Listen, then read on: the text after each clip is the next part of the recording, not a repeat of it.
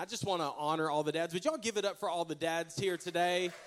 And uh, man, happy Father's Day. It's so exciting. I want to read this verse that comes to mind about being a father. It's Proverbs 14 26. It says, Reverence for God gives a man deep strength, but his children have a place of refuge and security. I, I think that that describes it very well. It takes a, a deep strength to be a good dad. Um, anybody can be a father, but it takes a special person to be a dad. And uh, being a place of refuge and security. And I just want to speak to this before we dive in this morning that uh, some of you in this room, you grew up and you have a great dad.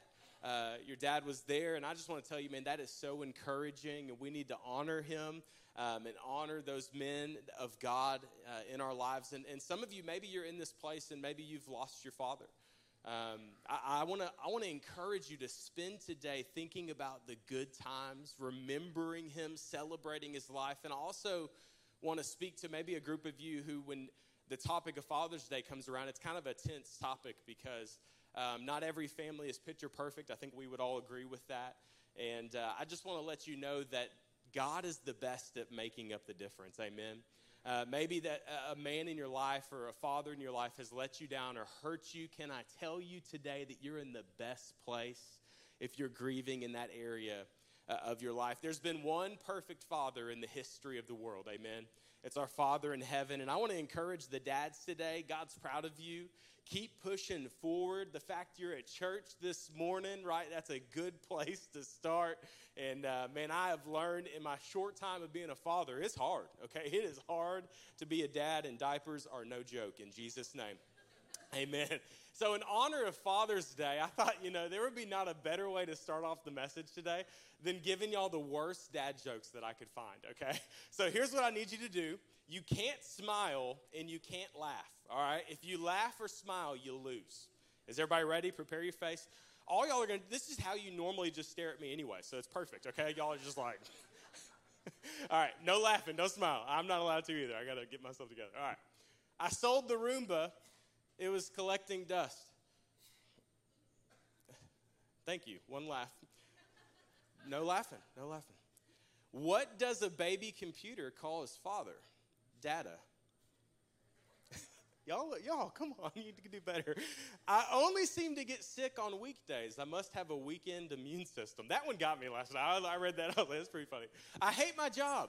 All I do is crush cans all day. It's soda pressing. That's, pretty bad. To whoever stole my copy of Microsoft Office, I will find you. You have my word. That's the worst. That is so bad. All right, I got two more. Mom asked me to put ketchup on the grocery list, and now I can't read any of it. Last one. That was funny. That was funny. What did the buffalo say to his son before he left for college? Bye, son.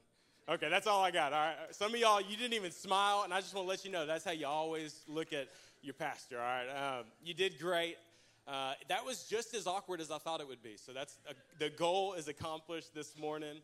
Uh, dad jokes are great. Yesterday, um, Kendra was gone for a little bit during the day, and, and Haven was down. Our daughter was down for a nap. And me and Zane were hanging out, and we went out in the backyard and we were just roughhousing. And he, he has this pool that has collected a lot of algae in the backyard, and he was swimming in it. Um, Lord protect him. And uh, he, he got all nasty, so when he came inside, uh, you know, he thinks that the shower is a car wash. He's like, car wash, car wash. And I'm like, all right, I'll put you in the car wash. And so he, he's in the shower, he's having a blast. He's got his dinosaurs in there, just having a good time. Well, he gets out, and as I'm drying him off, I notice his hair is a little long. Like, I was like, man, we need to clean you up for Father's Day. Look good for your dad, you know? And so I get my clippers out Okay, y'all kind of see where this is going. Uh, don't go look at my son over in Little Life today. Uh, I get the clippers out and I, I sit them on the counter and I was like, "Be still and do not move," which is that's the worst. I mean, that's the worst thing you could tell a three-year-old, anyways. Um, and so I get to I get to work and I start working. You know, he's doing his little thing, and I have so much respect for the lady that cuts my son's hair. It, like uh, so much more respect. And I was like, "Stay still," and he was like, "Daddy, you're hurting me. You're hurting me." And I was like, "Shut up and sit still." Like I'm like, "Just sit still," you know. And so he's like, "No, you're really hurting me. You're hurting me." And I look, and he's bleeding. I had cut his ear. Um, and so I just throw a towel on his head, and I was like, God, just like Peter did, you put that ear back on. And I was like, in Jesus' name, and I was so afraid to look at what I did. and, and so there was blood all over this white towel, and he was crying. I was like, son, we have to finish the other sideburn. We'll just call it even. And so if you see him today, just pray for his dad. Um, his sideburns are a little lopsided in Jesus' name, and uh, we're going to take him to get a real haircut soon. Have you ever needed a miracle? Okay, I needed one yesterday, and uh, Kendra got home. I said, "Babe, I got something to tell you. I, I cut our son, and I'm so sorry." Have you ever needed a miracle? Like seriously, like has there been a moment in your life where you needed God to do what seemed impossible? I just want to refresh your memory before you say no. And I want you to take a little trip down memory lane. Uh, when you were in junior high, middle school, high school, some of y'all were on the D honor roll, okay? And you prayed when those report cards were about to come out. Don't act like you didn't, okay? You prayed, God, if there is any way, has anybody prayed that prayer before, right? Some, amen. Somebody is with me this morning. Maybe you built up the courage to ask that person on a date, or they were making cuts for the sports team that you wanted to be on, and you were just believing for a miracle on a, on a serious note. Maybe you were believing for a miracle in someone else's life, or something personal in your life, like your, maybe your boss said, Hey, we've got to let you go. Or the doctor says there's nothing else that we can do. Or maybe you're here this morning your child has been running from the things of God. I, I'll even say this maybe for some of you, the fact that you're in church this morning is a miracle from the Lord. Or some of you, the fact that your spouse is sitting next to you this morning in church is a miracle from the Lord. Nudge them, okay? Say, we argued on the way here, but it's okay. Some of you, y'all, the fact that your spouse hadn't killed you yet, okay, is a miracle from the Lord. We've all experienced some type of a miracle. And I, I believe this. This is, if you want to know where our church stands on this, we believe that God is still in the business of doing miracles. This church believes that God can do and will do everything that His Word says that He's capable of doing. And so I want to speak something over you today that God would open your spiritual eyes and that we would be able to have faith the way that He says to have faith. A miracle is something that cannot be explained by natural or scientific law. It is something that has to be a work of a higher power, and we believe that that higher power, his name is Jesus, that he is our Lord and our Savior. I want to give you some context for the, the passage that we read in Matthew 20. That's where we're going to be all morning. If you would just want to camp out there and make some notes. Um, so they're on their way uh, on the road from Jericho, and uh, large crowds were pressing in on Jesus, and there were thousands of people around. Uh, some believe that there was 10 or 20,000 people pressing in because at this point, Jesus was leaving one place and heading to another, and he had done some pretty miraculous things. So people are following him and wondering what is next. Now, they come up on this road, and these men were sitting outside of the gate, and uh, this specific road was known to be uh, lined with people who, who could not see. And the reason they were at this place was because there was a, a, a bush that grew there locally, or tree, and the sap that grew from this, many people believed if they got that rubbed on their eyes by one of the physicians, they would be able to see. And so there were a lot of people gathered on the road. They were believing for something that was actually supernatural, and they were in a position for a miracle. And if you're taking notes today, I want you to write that down. That's the title of today's message is Positioned for a Miracle. Matthew 20, it says, as Jesus and his disciples were leaving Jericho, a large crowd followed him, and there were two blind men that were sitting by the roadside. And, and when they heard that Jesus was going by, they shouted, Lord, Son of David, have mercy on us. Now, like y'all know, I didn't grow up going to Sunday school. I didn't grow up in church. I was in Saturday school, okay, with my, with my friends. And uh, when I read scripture, I like to ask questions. How, what do you mean they heard that Jesus was going by? Like, hey, y'all ever read things and you're like, what does that actually mean? How do you hear that a certain person is walking by in the midst of a lot of people? There's, there's people that are screaming and shouting for money, begging on the side of the road, and they were positioned for a miracle. And I think there's some things we can learn from these two blind men today. Number one, if you're taking notes, write this down. Number one, we have to be positioned to listen. We have to be positioned to listen. I had a teacher growing up, and uh, she used to tell me, Seth, God gave you one mouth. Y'all probably heard this before, two ears, You need to talk less and listen more. And I would, my response was God gave me really little ears and a big mouth, okay? So I'm gonna talk all the more, right? Kidding, but these, these people, they had to position themselves to, to listen. They, they had a stronger developed sense of hearing because it was the way that they navigated the world around them. And these, these two men, I would even be willing to say, they spent such a long time on this road, this specific place. And I want to remind you there was no glasses, there were no contacts, there were no surgeries, none of that. These two men, their entire livelihood was based off of the generosity of everybody else around them. They, they at this time, they couldn't work. They couldn't provide for themselves. And so th- it was a really interesting thing because they had to beg for money. And this is the, I just, I'm trying to set the scene for you. And many theologians believe that being by the gate of Jericho, it was much like being in the know.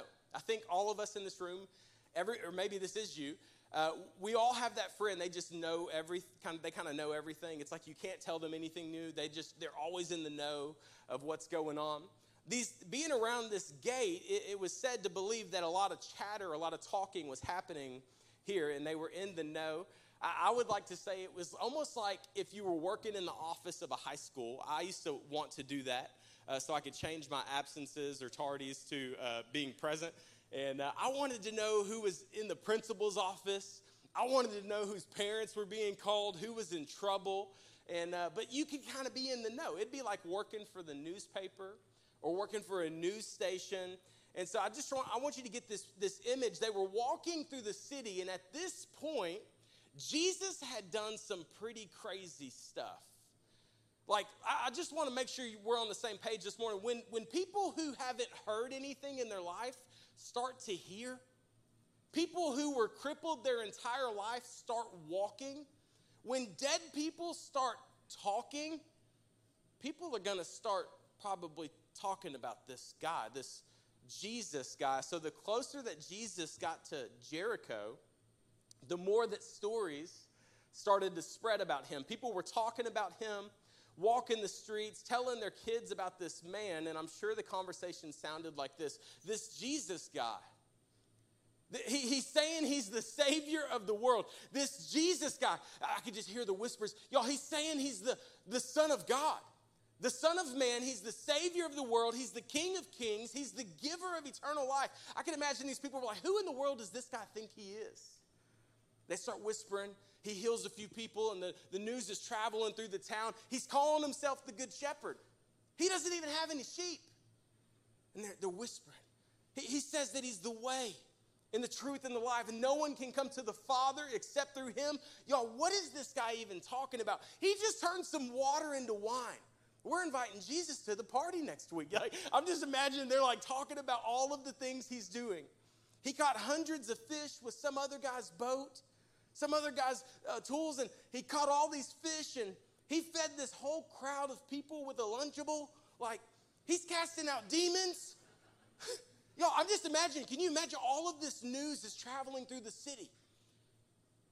And, and they're talking, and they're whispering, these blind men, what are they? They're positioned and they're listening. He healed a man with leprosy. He touched him. It's unlawful to touch him. He calmed the storm. This dude is walking on water. Are y'all tracking with me? They're, they're, they're talking, and these men are listening. There's a woman that was crippled for 18 years and now she is healed. There was 10 lepers that are now cleansed of their leprosy. And, and I just imagine there was some guy and they were like, some, someone that's really religious. They were like, yeah, and he's got these 12 rascals following him. They call themselves the apostles. And they are jacked up. They are so sinful. One of them used to be a tax collector. That's who we're reading about, by the way fisherman, a lawyer. These guys are just so bad, and they're, they're following him, and they actually believe what he says. And then I could just hear it. They're whispering, Y'all, y'all, you won't believe it. Y'all know Lazarus, old Lazzy? He died. And that brother is alive. And I just, just set the scene. At this point, Jesus starts walking up this road. All these blind men are on the road, all these people who can't see, They're believing maybe one moment to get with a physician to be able to be healed, but how many you know? These two men had no idea they were going to encounter the great physician this day. They hear, they're positioned to listen. These blind men listened so well, they developed a faith in someone they hadn't even encountered yet. To the point that when they heard that Jesus was near, they were willing to do anything to get into his presence. Just want to make sure you're with me this morning. They did not have blind faith. They had the faith of a blind man, meaning even when I can't see it, I believe it. Even when I don't see the fruit of it, I'm still going to have faith. And when they heard that Jesus was going by, they shouted, Lord, Son of David, have mercy on us. I just, I could spend the whole remainder of our time together right here, but I just want to tell you for them to address Jesus as Lord three times and to call him the Son of David means they knew exactly who this man was. So they heard that Jesus was going by. What does this mean for you this morning? How do we practically listen in the world that we live in when you have no faith of your own? Can I encourage you this morning? Number one, write this down. You need to listen to what God's already done. Did you know that your faith can build if you just read what He's already done? That's why faith comes by hearing, and hearing what? The Word of God. That even when I don't believe it, even then when I don't see it, even when it seems like everything is crashing around me, I can read what my God is capable of doing and I listen to what He's done. Why? Because faith comes from hearing the Word of God. So we listen. That's why there's power in coming to church. There's power in studying the Word. Number two, we listen to what God is doing in the lives of the people around us. Have y'all ever been around somebody that has just a moment with the Lord or God provides supernatural for somebody? This is why we believe in life groups. Community with other people, serve teams, relationships. They overcame the devil by the blood of the Lamb and what? The word of their testimony. I'm going to listen to what God's doing in the lives of others. And this one's my favorite. Listen, number three, to what people are believing for God to do in the future. I don't know about you, but I could tell you I don't really like being around Debbie Downers. I just don't. I don't. I like being around people who are expectant, who believe for things that haven't happened yet, who believe that God's word is true, that it's alive, that it's active. I like people who are full of faith. I like being around people who got some vision, not people who are like, oh, it's always to be this way. Oh, it's this, oh man, life sucks. Ah, you know? It's like, man, we got to get around some people believing for God to do exceedingly and abundantly more than we could ask, think, or imagine. We need to listen. So we're positioned to listen, but also, number two, we have to be positioned to persevere. Why? Because there are going to be some haters. Have y'all ever encountered a hater? Everybody has. Drinking Haterade, okay? Like a critic, someone who's to come against you. There is such thing as opposition. It says they shouted, Lord, son of David, have mercy on us. And the crowd rebuked them and told them to what? Be quiet. I want to remind everybody today that these two blind men, their entire livelihood at this moment in Scripture was based off of the generosity of the people they were arguing with in this moment. And so if they upset the crowd, it could jeopardize their livelihood. But in this moment, they were less concerned with the crowd's opinion and more concerned with getting in the presence of God. I believe that is a word for somebody today. You need to be less concerned with Facebook. you need to be less concerned with the opinions of everybody else around you and say, I don't I just want to get in the presence of my God because when I'm there, he can change everything. Amen? I got to get in the presence of God. Be very careful listening to the crowd. I want to remind you that before Jesus went to the cross, he stood on a platform in front of a lot of people, and there was a man named Pilate standing there.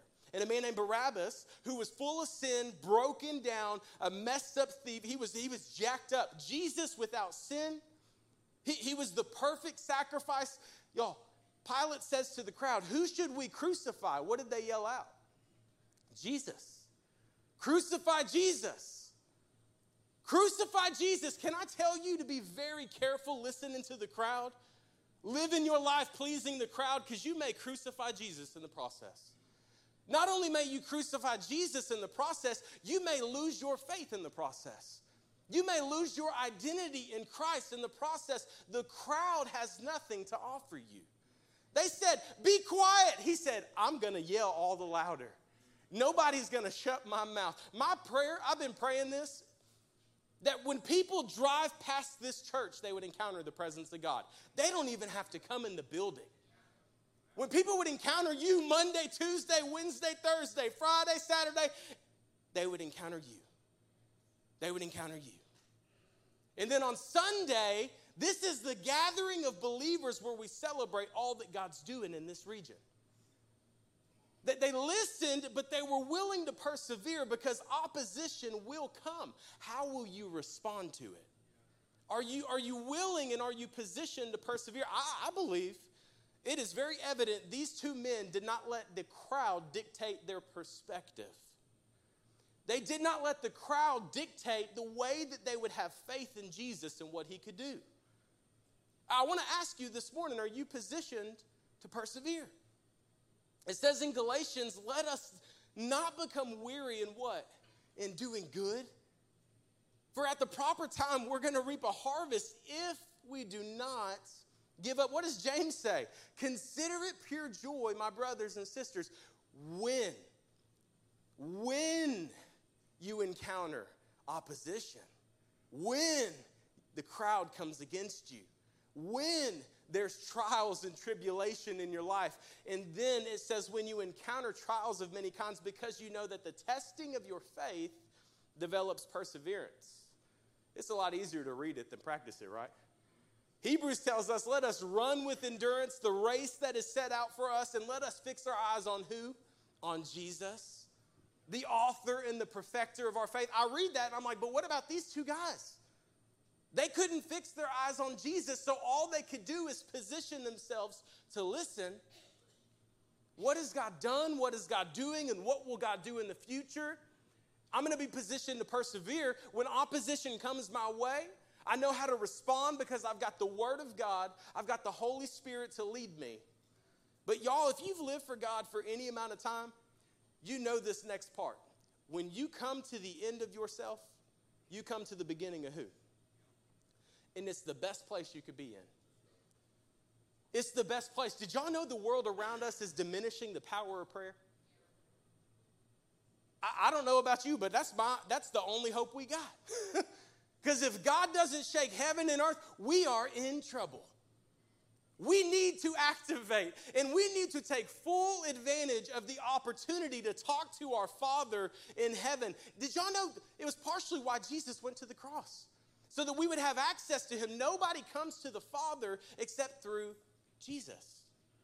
We have to be, number three, positioned to pray. So we listen, we, we persevere, and number three, we, we have to pray.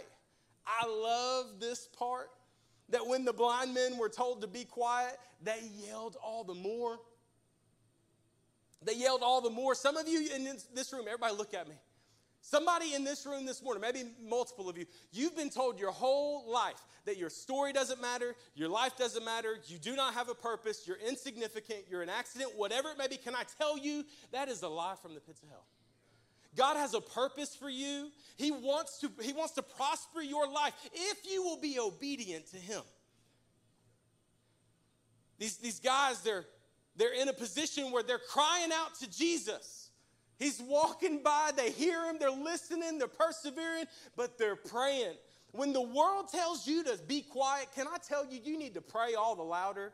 You, well, Seth, why are you so passionate? Because when God changes your life, you have no response but passion. I wish I could just show you who I used to be. God got involved and got his hands dirty in my life. Can I tell you that that's what Jesus did for you too? There is no better message on Father's Day than to recognize that Jesus has come to save our life so that we could have relationship with the perfect Father in heaven. These two men, they were listening, they were persevering, and they were praying. Hebrews 11, Verse 1, it says, Now faith is confidence in what we hope for, and it's assurance about what we do not see. But they shouted all the louder. Lord, Son of David, have mercy on us. That word mercy, if you got a Bible, will you circle that? Write it down in your notes. It's the meaning is sozo. What this is, this is a spiritual and a physical thing that's taken place. It is a physical healing, but did you also know that their eyes were open spiritually that day? Because there is a significant difference in just knowing who Jesus is and knowing who Jesus is. Y'all tracking with me? There's a difference in head knowledge about God and no, no, no, I know who my Savior is. I know that I've encountered the love of God and the grace of God and the mercy, the sozo. This is what these men are about to encounter. It says in verse 32 Jesus stopped. I want to be able to pray that way. I want to be able to talk to my, my Father in heaven that makes him stop dead in his tracks he stopped and he called them. He says, What do you want me to do for you? And I just want to make note that this was not the first time that Jesus asked this question. If you read back a few chapters in Matthew, you'll see that James and John said, We want you to do whatever we ask. Can I tell you that Jesus is not a genie in a bottle? He's not a, like, if you pray the perfect prayer, he's going to do what you want. And Jesus, I'm just convinced he's got a sense of humor. Jesus said, And what exactly is it that you want me to do? And James and John said, We want to sit at your right and sit at your left in heaven. And Jesus says, You don't know what you're asking. I'm convinced he stood up. you don't know what you're asking. The Son of Man did not come to be served, but to serve and give his life as a ransom for many. And I'm sure that James and John probably sat down and they were like, Well, that was a stupid question, you know? so he says, What do you want me to do for you? I, I want to tell you today that when Jesus is looking into your life and he's saying, What do you want me to do for you? He is way less concerned about your request. He's more concerned about the position of your heart. James and John were off a little bit. Would y'all agree? We want to sit at your left and right. There's something off. But when you come to God and you haven't seen, and you, you heard and, and, you've persevered and you're praying and you're doing your best, can I tell you that God will show up on your behalf? The position of your heart. Specific prayers receive specific answers. And I want to ask you a question that you've probably heard before, maybe in church. If all of your prayers were answered from this week in the last seven days, would your life and would this church and would this world look any different? We have to pray. I'm not the best at this. We, we took our spiritual giftings and all this stuff, test and connect, and we, we had a lot of people join the church this last Sunday. Intercession and prayer is actually one of my lowest. It is, it is hard. Like, I have a hard time praying. Well, Seth, you're a pastor. I know. Pray for me. we have to pray. We have to pray. The last thing I wrote down, number four, as we close, is we, we have to obey. So we listen, we, we persevere, we pray, and we obey. Verse 34, it says that Jesus had compassion on them.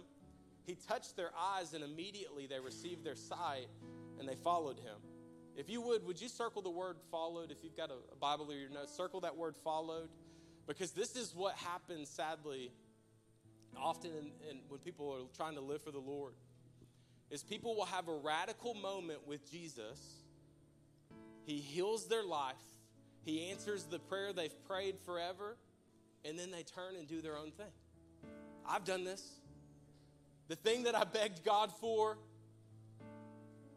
and then it happens, and then it's like well, I go about my own way and I forget that my Father hears my prayers and that He responds on our behalf. Do, do you know what it means to submit to God and to obey? This is like a cuss word in the, in the world today, by the way.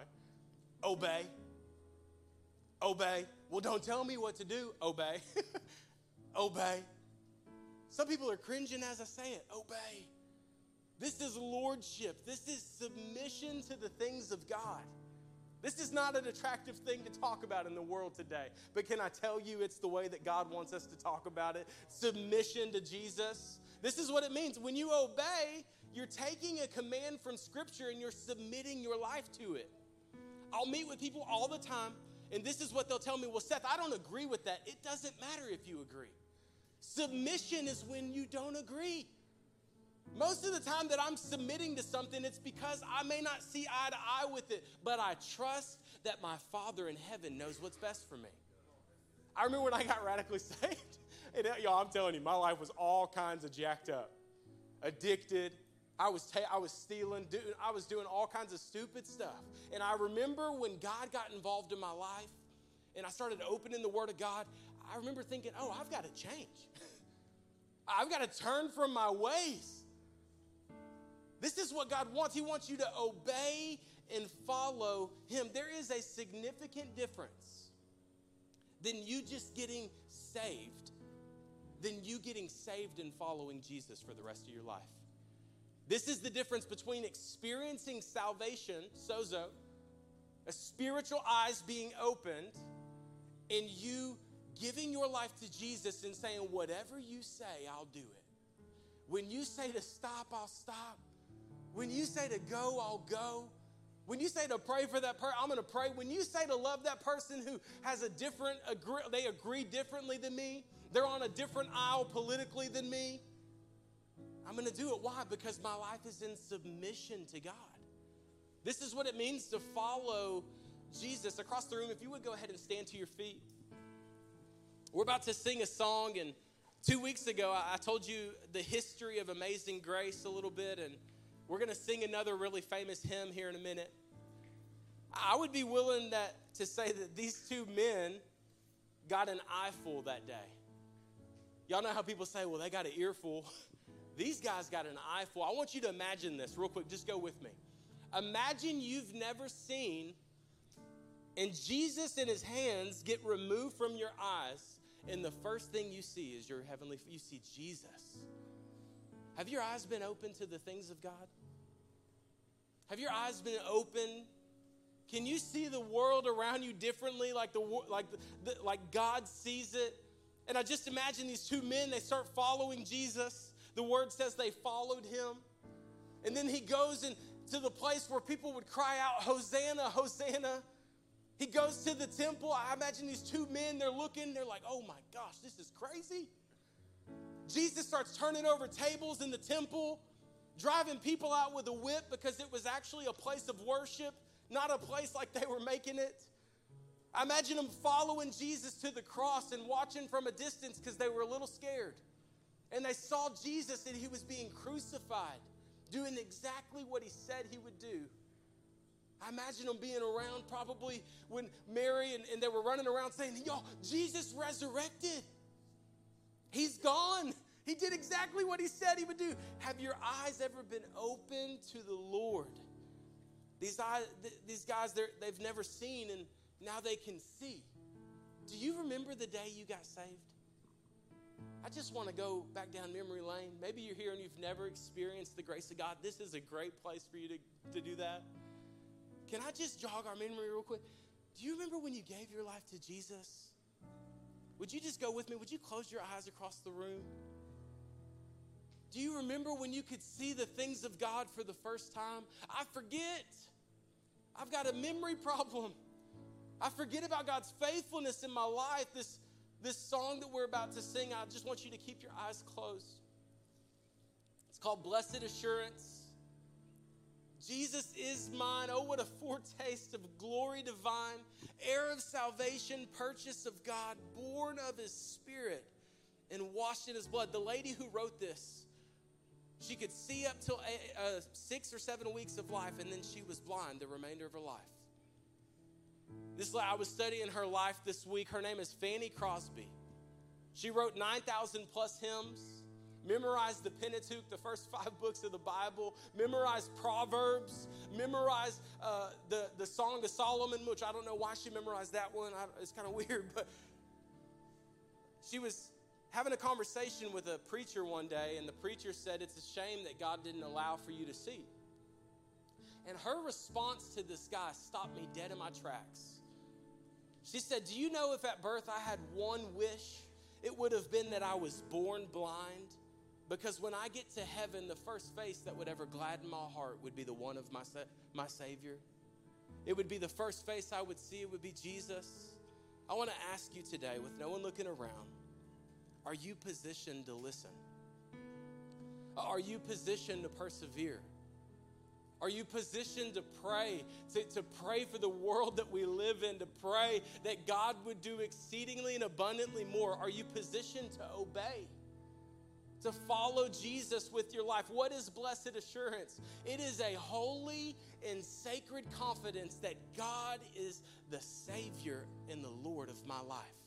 That Jesus took on flesh and died for my sin. He gave his life for me that I wouldn't just experience eternal life in heaven one day, but that I would get to experience life abundantly right here and right now. Right here in this moment, I want to pray for you. God, we love you. We thank you so much for your grace. I pray today that eyes would be opened. I pray, God, that you would do exceedingly and abundantly more than we could ask, think, or imagine. I pray for anyone in this place this morning that their eyes have been covered by sin or the, their eyes have been covered by the things of this world. God, would you open their eyes this morning?